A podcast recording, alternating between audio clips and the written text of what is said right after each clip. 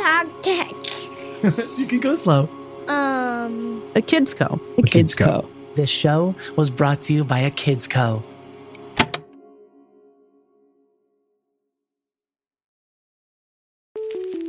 Hi, I'm Jen, and I'm head of books at a Kids Co. We make books for all kinds of kids and families. We have books about belonging and gratitude and shame, books about curiosity and justice and bravery, books on topics that reflect your family, your community, and your experiences. We have books written by artists and teachers and coaches, books by musicians and immigrants and kids, books by people who know that sharing our stories can help us grow stronger and grow together. Check out these books and more by visiting akidsco.com. We have a special discount for podcast listeners. Use the code BETTERGROWNUPS at checkout to save 25% off your entire purchase. That's akidsco.com and use the code BETTERGROWNUPS. Thanks. Hey, welcome to Better Grownups. I'm Jelani Memory, founder of A Kids Co, and this is a parenting podcast all about how to be a better grown-up. This week I'm chatting with Lindz Amer, a multi hyphenate writer, performer, creator, and activist. Lindz is the creator of the beloved web series Queer Kid Stuff, and their work has been featured on Good Morning America, Kidscreen, Teen Vogue, and so many more. They've even got a TED Talk. They've written and consulted on kids shows like The Fabulous Show with Fay and Fluffy, the Webby Award winning Blues Clues, and You Pride Parade music video for Nick Jr. Lindz is like a modern day queer and non binary Mr. Rogers. Making media for the next generation is what they do. Which is why I thought they'd be the perfect person to talk with when it came to kids, identity, gender, and how to navigate it all as a parent. We absolutely get into it in the best way possible and answer questions like when do kids fundamentally understand their gender? How can you not screw up when your kid comes out?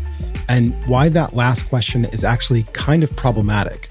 Why is there so little queer kids content? And are things actually getting better for queer kids, or is it maybe worse than it's ever been? I'm so excited about this conversation. Buckle up. This is a good one. Okay, Lindz Amer, let's do this.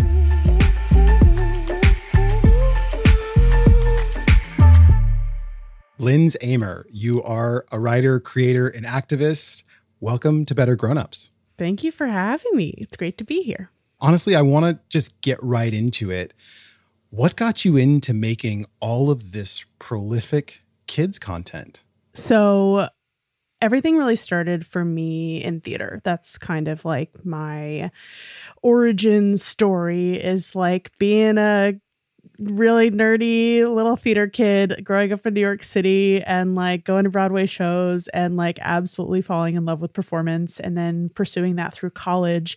And then when I got to the theater program at Northwestern that I went to, um, there's a really robust theater for young audiences program there.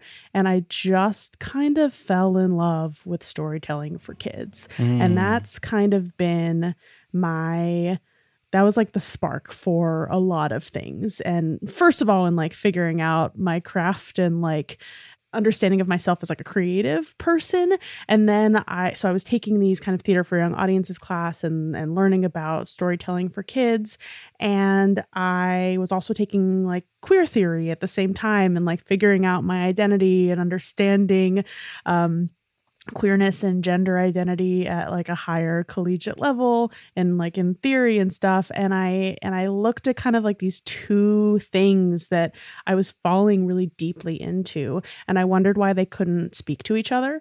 So i kind of like took everything i was learning in queer theory and went back to my craft and was like okay why isn't this over here? I think this would have been helpful for me when i was a kid who again was that like nerdy theater kid growing up in new york.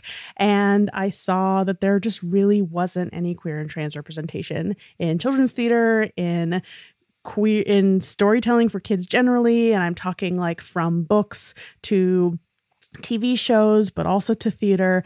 And so I started kind of pursuing that first through theater, and then um, really just found there wasn't a lot in that space for me. I think uh, theater is like a whole thing to talk about, but like it's especially children's theater, I think is like generally a pretty white, cis, straight space. And there hasn't been a lot of movement there for a long time. And I kind of pulled myself together and was like, okay, maybe this isn't the space for me in this moment. And so I was in London for grad school, kind of doing this like weird performance art degree and uh, like traveling Europe for a year and just kind of like trying to figure myself out and where I wanted my career to go and all of that. And I was watching a lot of YouTube and like queer YouTube creators like Hannah Hart. I watch Drunk Kitchen all the time and and all of and all, and folks like that. And I just kind of like had this wild idea for a web series where I was just kind of like, there's educational content on this in this space and there are people doing cool work and there's a lot of queer folks there and there are a lot of young people there. And so i was like well, why don't i do like a weird like mr rogers e like preschool aimed family aimed lgbt mr rogers bill nye sort of thing and came back to the states and was starting to like kind of figure out you know, quarter life crisis and figuring out my career and my art and my work, and just kind of like gathered a couple of friends together who could work a camera and came out with this pilot episode and it all just kind of really snowballed from there. And i've basically been making queer work for kids ever since. And that's taken just like a lot of different forms from the web series to live performances to i'm in books now i'm in tv i'm in music. I'd like to call myself a bit of a generalist. I do kind of like the same thing but across many mediums. And um, uh, definitely keeps me on my toes and nice and busy for sure. I want to dive it back into that web series called Queer Kid Stuff, which is a great name, by the way. Thank you. Oh my gosh, some people get a little weird about the name, so I, I appreciate that. Thank you. No, it's brilliant. It's like exactly what it should be. And look, we'll get to sort of the people's feedback and haters in a second because I, I have lots of questions on that end. Why did that show not exist before you made it? It blew my mind to go, this surely has been done before. It's so obvious. Why was it never made until you showed up to make it? I think the answer is that it was incredibly difficult to make. And I'm not saying like practically, um, I'm saying like, I mean, starting to segue a little bit into like the feedback and stuff, but like there were so many roadblocks. And like still to this day, I've I haven't had a chance to like reboot it or like create new content of that web series. Like there are so many obstacles and roadblocks to even just making it happen because there's so much stigma around queerness in kids. Like it is I've gotten the same like quote unquote feedback on the web series its entire existence. And like what we're seeing right now in kind of like the national landscape of like queerness and transness and kids, like that the like groomer, the pedophile, the like the sexualizing kids, all of that's the banned books, all of it is what I experienced on a personal level when I first started the series. And now I'm seeing it play out on like a national scale.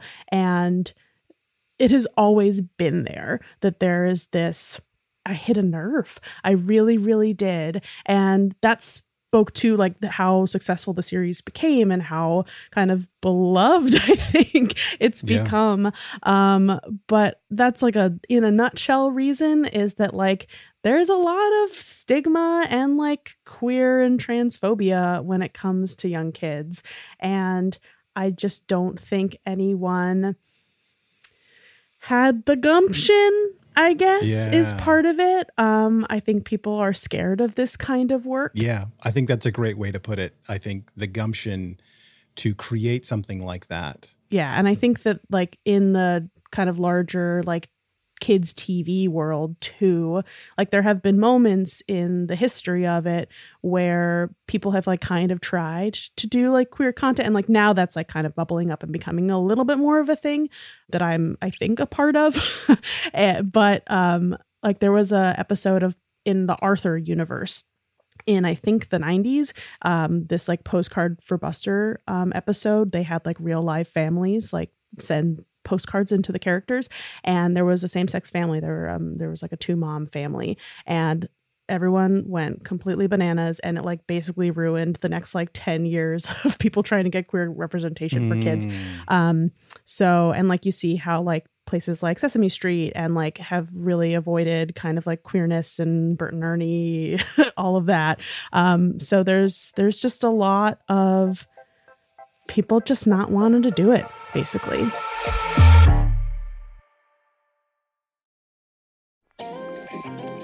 Hey grown-ups, with over a hundred different titles in our Kids Book About series, it may be hard to figure out where to start. Allow me to make a suggestion. There is perhaps no greater feeling, nothing more life-giving or secure than to know you belong. No matter where you are, what you're experiencing, or who you're around, without that feeling of belonging, it's hard to concentrate on anything else.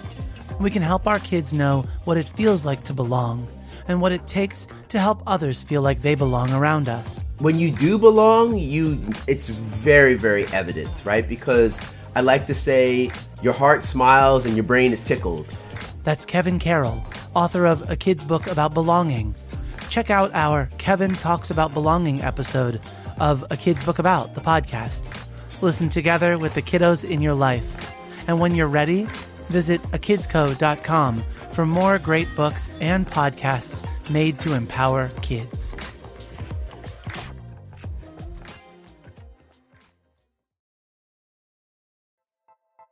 This is Better Grown Ups. Welcome back. Let's go back to my conversation with Lindz Amer. So, we make books on challenging topics from racism, death, cancer, gender, identity. And I remember even in the earliest days when I when my my book was just a, a whisper of an idea, a thing that I made for my kids and, and, and was never going to be more. When I showed it to a couple friends, they were like, "Wow, this is this is really interesting, Jelani." Like, uh, but I would never read this something like st- this to my kids. It's uh, I don't want them to know that stuff like this exists in the world. And I remember sort of like craning my head and going, "Really?" Like, it was such an uninformed perspective that it was almost like that there wasn't really anything that I could say to it. One, I think your web series was way ahead of its time. And so bravo to you for making it. thank you i think so too Yeah. and two, those stigmas around gender and queerness and identity with kids right now has seemed to reach this explosive cultural sort of boiling point, hot button moment for grown-ups, for parents, for folks with kids in their lives, coaches, aunties, uncles, grandparents. Can we just dive straight into it and start let's just like tear apart some of these stigmas and some of these dog whistles Mhm. and some of these bits and pieces because it feels like the stakes are so high when it comes to grown-ups getting this wrong with the kids in their lives.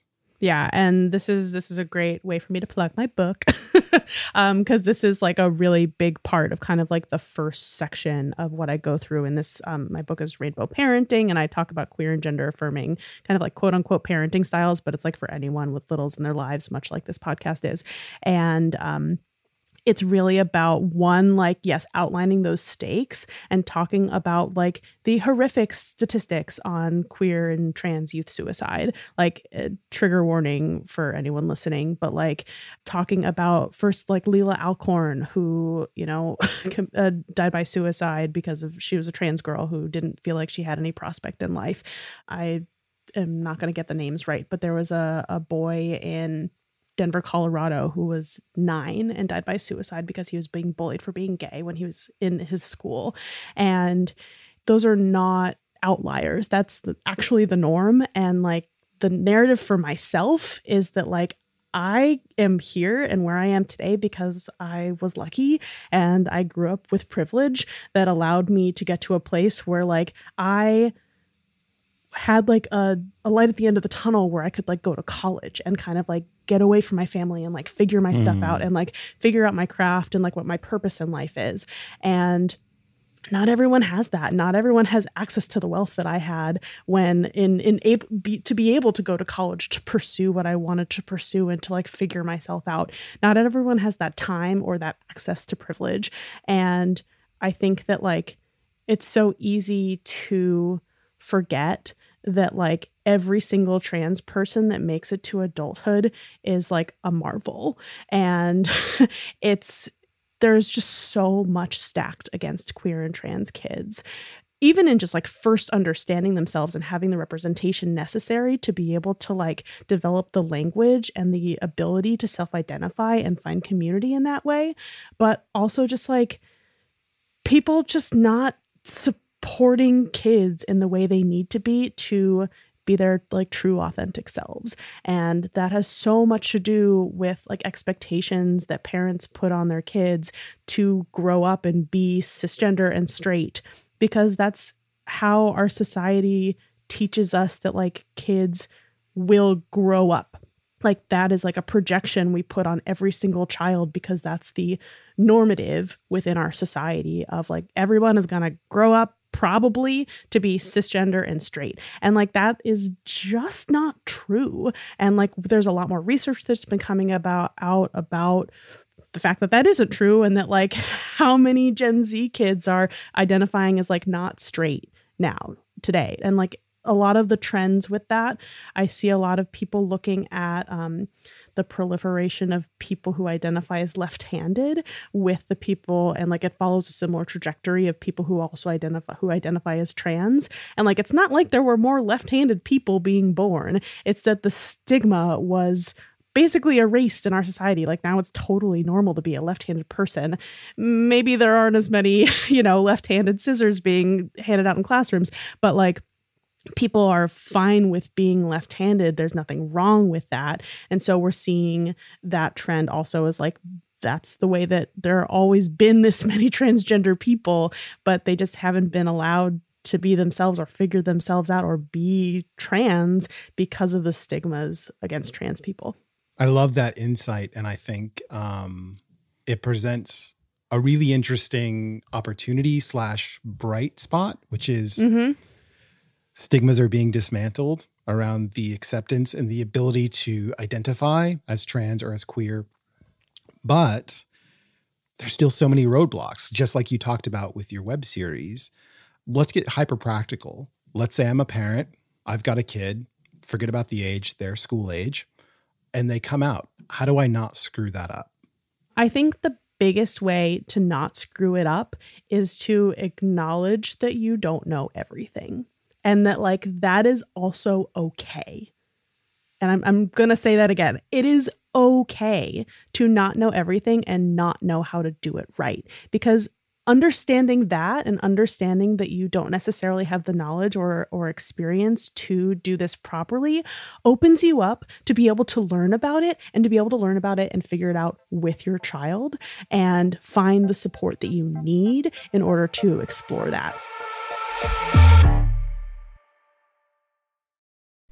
Have you ever heard someone say or do something racist? And you want to say or do something in return, but what do you say? And how do you say it? Do you even know enough to say anything at all? If this sounds like you, then keep listening. Hi, I'm Misasha, a lawyer. And I'm Sarah, a life coach. And we are two biracial best friends who started Dear White Women, an award winning weekly podcast which aims to help white women use their privilege to uproot systemic racism without centering themselves in the process. We started it back in April of 2019. And together, we use conversations both with ourselves and with others to explore our three pillars of anti racism listen, learn, and act. We'd love for you to join us in our journey because this is one. And spoiler alert, it's not just for white women. Listen for new episodes every Tuesday wherever you get your podcasts. And to learn more, find us at dearwhitewomen.com. A kid's book about war. A little book about justice. A kid's class about mental health. A kid's mindful moment. A kid's podcast about emotions. There is so much to explore at akidsco.com. Check it out! Visit akidsco.com.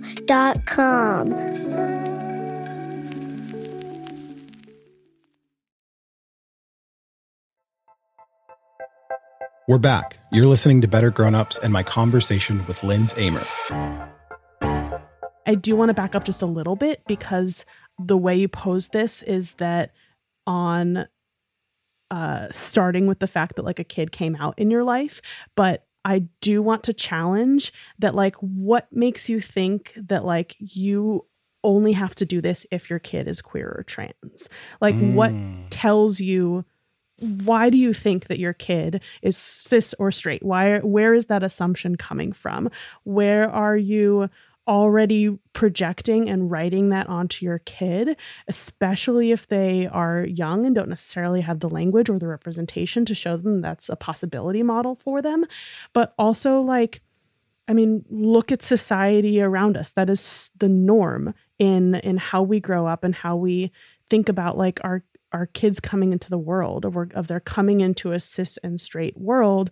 And so how can we say that's not necessarily what could be your truth, right? And allow them to make that discovery for themselves before they even have to tell us right so i so i just want to like complicate that a little bit but also like it's definitely a different experience of like parenting in a queer and gender affirming way from the get-go versus like those assumptions being disrupted by your kid and having to deal with that and like the emotions of that that like you might have as a parent or as a person with a kid in your life.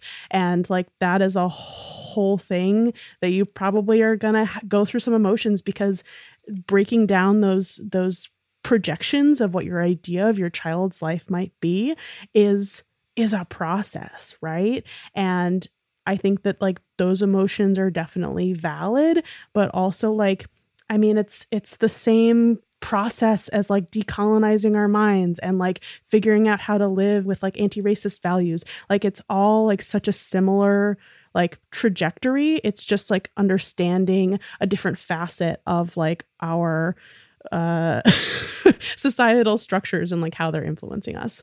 Mm, that's brilliant and I think well said. And it makes me think of this theory that I've had for a while around the problem with defaults. Mm-hmm. Another way to put this is bias or prejudice or preconception or, you know, assumptions. But there are a series of defaults that we begin to embrace as we grow up and get into adulthood. And of, of course, when kids come into our lives, that fundamentally anytime someone has a kid come into life, they start to challenge that just by the nature of, of being a kid and going, you know, what the hell are you talking about? Right. Like, why would you think that? And and I think there's two options for a grown-up. They can either go, oh, and have their mind changed or become malleable or rethink something or or double down. And mm-hmm. I hate to say it, most parents double down they double down on I'm older, I'm smarter, I've got more experience. You don't know what the hell you're talking about. A common refrain I've heard from folks who do not want to affirm their kids' identity or their gender is, oh, they're too young, or they're just confused, or this is just a phase. What do you say to that grown up? A couple of things. So the first thing that comes up for me is and I and I love to pull this out of my back pocket is that there's research that actually says that kids do know what especially about their gender. Um, the American Academy of Pediatrics has said that most kids have a solid understanding of their gender identity by the age of four. So, mm. yeah, four years old. Kids, cis and trans and non binary, all alike, have an understanding of their gender identity by the age of four.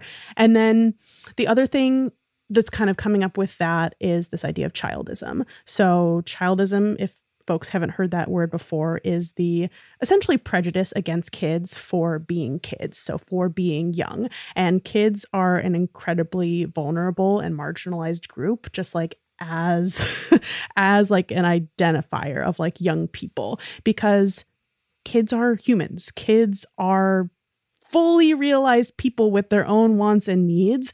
They're the, like the biggest difference I like to say, like between adults and kids. Like, sure, height, physical differences, et cetera, et cetera. But like the biggest one for me is that kids just don't have as much lived experience as adults. And it's more about and, and, like obviously like don't always have like the tools to regulate their emotions and are developing and like all of those things.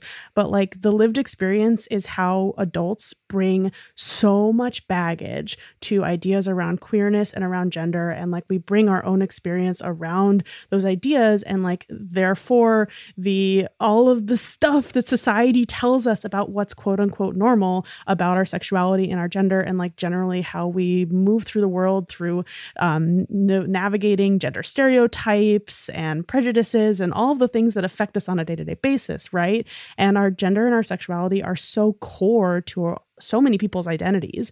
And that's also true for kids, right? And like they just don't have as much exposure to navigating these things as we do as adults. And so they're coming at these ideas. And like, this is why I love talking to kids about sexuality and gender because I can be their first introduction to these ideas and I can explain it in a way that like is joyful and like and not even centering queerness and and transness at all but like just giving like an open possibility of like it's not just straightness and cisness that like is the idea of gender identity. Like your gender identity is not the gender you were assigned at birth by a doctor. Your gender identity is how you feel about yourself. And then you can use language that we have that exists in our society to help you communicate that to others. But no one can tell you what your identity is. And I think that, like, that's a big difference. And the other thing that I wanted to touch on this is maybe a controversial take and I and I want to and I want to suss it out a little bit that I think my like kind of like radical idea is that all children are queer. And I'm not talking about all children being gay and I'm not talking about all children being trans. It's picking up on what you said that like kids are pre-structural kids don't understand the structures of our society. They disrupt. Like, this is what's so exciting about kids and about including kids in justice and like radical movements, is that they can see things that we don't because they don't have that lived experience, because they are not as enmeshed and embedded in our societal structures as we are, because we have had so many years of having to navigate them through our personhood and our identity and our language. So I think that all kids are queer in a way that queerness is like different and like outside of structure in like kind of like the queer theory version of queer, not as in like, I don't think every kid is gay. I don't think every kid is trans, but I do think every kid is queer because they disrupt what is quote unquote normalized. And that for me is like what's so exciting about queerness and is so exciting about being around kids in general because one i just i, I like kids kids are cool and I think that like kids bring a fresh perspective to our world. And uh, there's like i feel like twitter discourse is always kind of like kids suck and and i don't like being around kids. And i'm kind of like okay but why are you talking in that way? What about like an entire group of people makes you not like them? Like that i like if you said that about like a, a racial group like that's racist right? Yeah. like why can't we think about kids like you're generalizing around an entire group of people that's messed up. And i think that like this is also something that happens in like the queer and trans community too.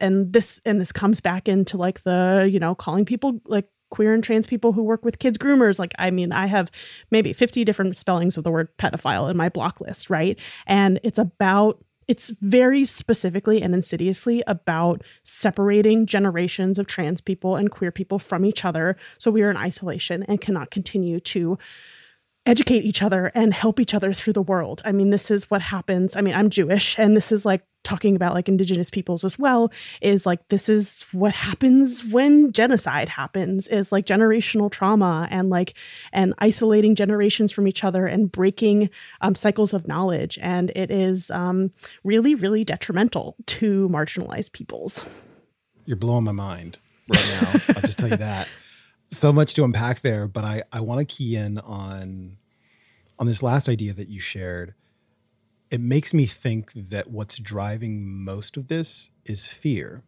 I can relate in some ways where, you know, remember when things really popped off in the summer of 2020 after the murder of George Floyd, there was what's now been termed as a racial reckoning. But there was also a whole bunch of folks who were like, who were scared, sort of like, what are the black people asking for now? Like, gosh, don't they have enough? Or like, Black Lives Matter. Like, oh, like there was so much fear packed into just people being unhappy and on the streets and protesting that there was that immediate backlash. And and I feel like specifically with Gen Z and this radical generation that they are and being able to be more freely themselves, be more freely activist, be challenge the sort of status quo that there's this this massive backlash by the older grown-up generation. Not everyone out of a fear i think they don't understand it. They don't get it. That's not how it was when they were kids. How could they know? Like there's so much packed into there look, we're not going to solve it today on this podcast. Uh, we're not going to solve racism. We're not going to solve, right, like gender discrimination. But how do we start to undo that fear? Yeah, I mean, I think that yes, yes, it's definitely fear. Yes, it's like fear of the unknown, fear of change, fear of like losing power, I think is a really big thing and this all points to white supremacy, right? And and people who are in power, aka the wealthy cisgender straight white old men who run the world for the most part and like own almost every single company that exists in America. Um and like capitalism and stuff. Um, and it those people are scared because they have been in charge for maybe a couple hundred years and that's what they've known and they like being in power and they like having people who look the same as them on the other side of the boardroom and uh, folks like us are threatening that. And folks mm. the protesters uh, during the black lives matter protests like that's exactly what they were doing. They were getting angry. They were getting mad. And they were speaking truth to power. And uh, they don't like that. They like us complacent. They like us you know worker ants. They don't want us to have power. They don't want us to be making the rules. They don't want us to have influence. And it it comes down to that honestly and i think it's um you know for them it's been working they've never had a hardship in their life and suddenly that is not necessarily true anymore that we're putting roadblocks in their place and and in front of them and i think that that's shaking a lot of things up and uh I don't know. They they like sitting on their money, yeah. and uh, I think they like having it easy like that, and they don't want that to change. You know, one thing I think we don't talk about enough for folks in that position, right? Cis, white, straight, male, lots of power, lots of privilege, is there's an underlying assumption with those folks, and I, and I 100% believe this is true, is that they kind of think everything's kind of fine for everybody else. I don't think it comes from like a malicious, like we must have our boot on the neck of every person not like us. Some instances are like that, but I think more so they sort of go, well, what's the what's the big deal? Why well, I, I don't see color. I don't see gender. Like everybody's just sort of isn't everybody fine? Like what's why are you trying to take my stuff? And this this lack of empathy or recognition or even being in spaces where they're interacting with and hearing stories that are not like their own, hearing experiences. What I found is revolutionary for folks in my life who like fundamentally believed like racism didn't exist, that my experience wasn't different than theirs, that like what's the big deal with this whole Black Lives Matter thing is when I would let my experience bump up against their life and just show them and just go, here's here's what I go through. No judgment. I'm not I'm not trying to bring you down a peg. As they go, ah, I had no idea. I had no idea it was like that. And and that proximity created empathy and understanding and removed some of the fear. I think with this generation of grown-ups who are I think inviting more kids into being able to freely identify how they want to and especially with this generation of kids I think that proximity is doing a lot of work to create more empathy but I I genuinely have a big fear that that's going to come at the cost of of a lot of kids who who don't receive that empathy, who receive hate, who receive fear, who receive uh, you know stigma because of them just being themselves. Yeah. And I think like a lot of it comes back to education and communication and knowledge sharing because I really think like I mean, with the advent of the internet and the way social media functions now, and the way that we can find information at the drop of a hat and like a quick Google search, like, I think that we have so much more access to information that was completely invisible to us that shows mm. us how unequal our systems are, particularly our financial systems, and how marginalized people are not on the same playing field as these cis, straight, white, particularly Christian men. And we're seeing that so much more and people are opening their eyes to that information and that's making a huge difference and exactly what you're talking about it's about proximity and i think that like that doesn't have to necessarily be someone in like the circle of your life. It can be someone who sees your tweets. It can be someone who interacts with you in the world in the way that y- your work is in the world in the way that people interact with your persona on the internet and like your sphere of influence right and so many more people have expansive spheres of influence now to be able to share this knowledge and to be able to share it with kids and with young people. And like, I think that's a big reason why we're seeing this huge wave of activism in these younger generations. And yes, absolutely, building empathy is a part of that because you can see the inequality now so starkly. I mean, like, look at like information about redlining and like, and credit scores and just understanding like these basic underpinnings of how our society functions that just levels certain people up without them having to do anything. And they understand that they didn't really have to do much. And they are confused about why others have to do so much to be able to get to the same place. And I think that those, it's just becoming so much more visible. And I think like getting a handle on our education system is so much of what's happening right now in politics, right? I mean, we've we're talking about critical, like quote unquote, critical race theory in schools. We're talking about book bannings in schools. I mean, all of the teacher shortages, which are a huge thing right now.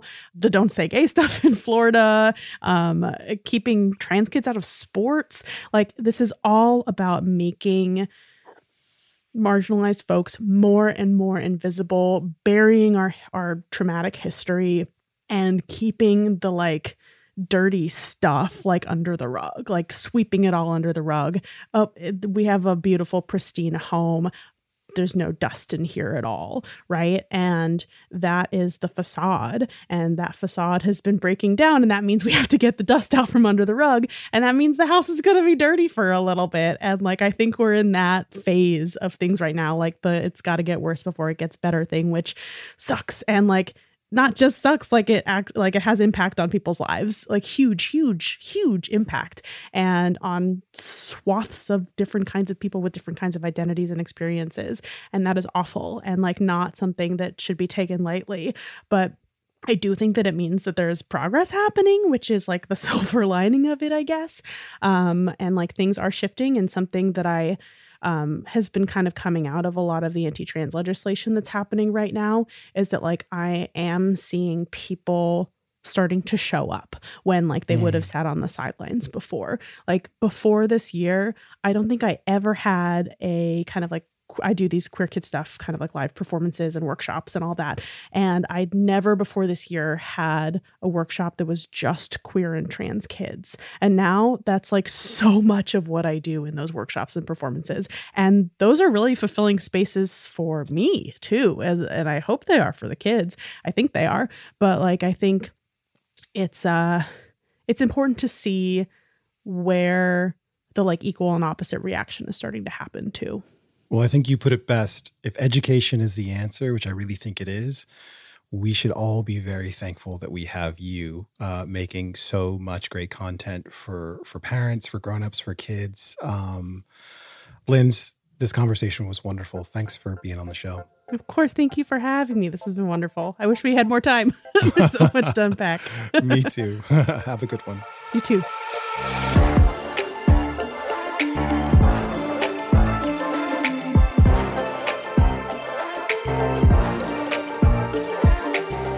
Thanks again to Lindz Amer and to you for listening. The future is looking pretty bright with this new generation, but it's up to us to become, well, better grown-ups if we're not going to get in the way of it. Lindz's book, Rainbow Parenting Your Guide to Raising Queer Kids and Their Allies, comes out May 30th, 2023. You can pre order your very own copy right now wherever you get books. While you anxiously await their book, you can listen to Rainbow Parenting, their podcast for grown-ups. You can find Lindz on Twitter and Instagram at Lindz Amer. Check out more of their work at queerkidstuff.com or at queerkidstuff on Instagram. Keep up with me at Jelani Memory on the Twitters. I really would love to hear what you think of the show, questions you want answered, and guests you'd love to hear from. Just email us at listen at a kidsco.com. Better Grownups is written and hosted by me, Jelani Memory. Matthew Winter was the producer on this episode with additional production support from Chad Michael Snavely and the team at Sound On Studios. Don't forget to explore our growing collection of empowering kids books by visiting at kidsco.com. This show is brought to you by the Kids Co Podcast Network. We make challenging, empowering, and important shows for kids and their grown-ups. Find all of our shows on Apple Podcasts or wherever podcasts are found.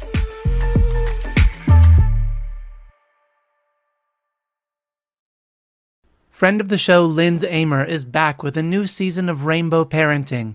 If you enjoyed Lindz's interview on Better Grownups, or if you're looking for an engaging podcast all about queer and gender affirming parenting, we highly recommend you check it out.